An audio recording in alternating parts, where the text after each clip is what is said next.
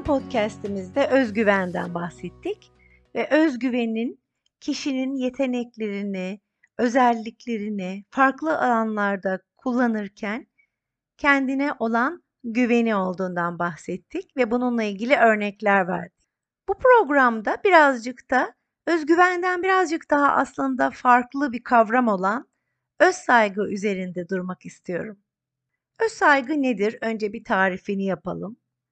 Yeteneklerimiz, yetkinliklerimiz, fiziksel özelliklerimiz, eğitim seviyemiz ve sahip olduğumuz şeylerden, maddiyatımızdan, paramızdan bağımsız olarak sadece ve sadece insan olmamızdan ve bu dünyaya gelmiş olmamızdan dolayı değerli olduğumuza inanmaktır. Sevilmeyi ve sayılmayı hak ettiğimize dair temel bir inançtır. Öz saygıyla ilgili olarak şöyle bir hikayeyi paylaşmak istiyorum. Dalai Lama yıllar önce katıldığı bir konferansta bir konuşma yaptıktan sonra soruları cevaplıyor. Gelen sorularda da öz saygı, İngilizce self-esteem kelimesi var. Fakat tercüman kendisine çevirmekte zorlanıyor. Çünkü Dalai Lama için bu kavram, bu kelime tanıdık değil. Çünkü bunun gerekli olduğuna dair ya da bununla ilgili hiçbir gelişmiş nosyonu yok. Çünkü zaten kendine öz saygısı olan bir toplum ve gruptan geldiği için bununla ilgili hiç düşünmemiş ve bu da e, bence çok ilginç bir anekdot. Bu bize şunu gösteriyor. Aslında öz saygı dediğimiz kavram bizim içini doldurduğumuz ve aslında çok temel bir kavram.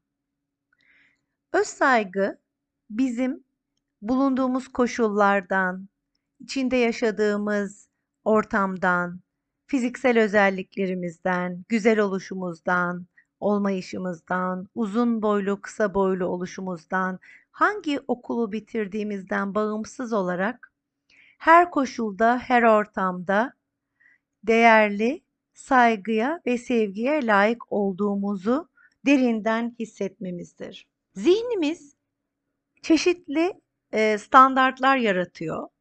Bu standartlarda e, bizim e, kendimize hedef edinmemiz gereken hedefleri belirliyor. Mesela belli yeteneklere sahip olmalıyız. Güzel görünmeliyiz. Toplumda belli bir statüde olmalıyız. Belli miktarda paramız olmalı. Belki ayakkabımız, çantamız belli bir markayı taşımalı.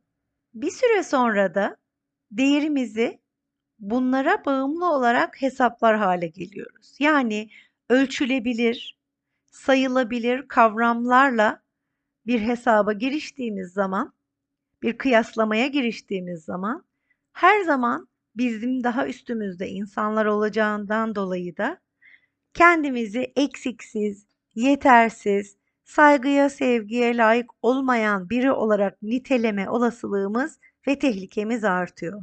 Bunları bir kenara bırakmak, bunlar ne durumda olursa olsun, ben sadece insan olduğum için değerliyim noktasından kendini huzurlu ve mutlu hissetmek öz saygının gerçek tanımı.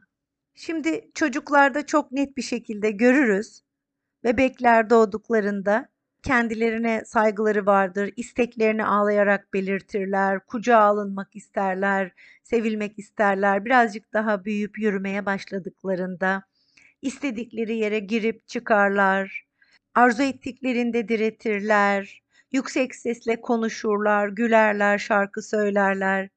Bir şekilde kendilerini ortaya koymakla ilgili, kendi varoluşlarındaki memnuniyetle ilgili hiçbir sorunları yoktur. İşte biz büyükler için de bu çocuğun kendine olan sevgisini ve saygısını mümkün olduğunca korumak çok önemli. Mutluluğumuzu ölçülebilir değerlere değil de daha çok içimizden gelen, kendimizi keyifli hissettiğimiz aktivitelerle zamanımızı geçirdiğimiz bir şekilde tutmak öz saygımızı arttıracaktır kesinlikle. Çocuk zamanla e, nasıl kaybediyor bu öz saygıyı? ailesinin belli kavramlar konusunda kıyaslamalar yaptığını duyuyor. Ya kendileri için ya çocukları için.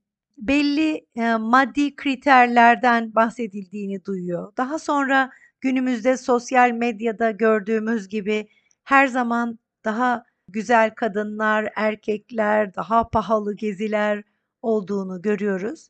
Ve bir şekilde bunlarla kıyaslama yapacak olursak e, bir şekilde dezavantajlı duruma düşüyoruz.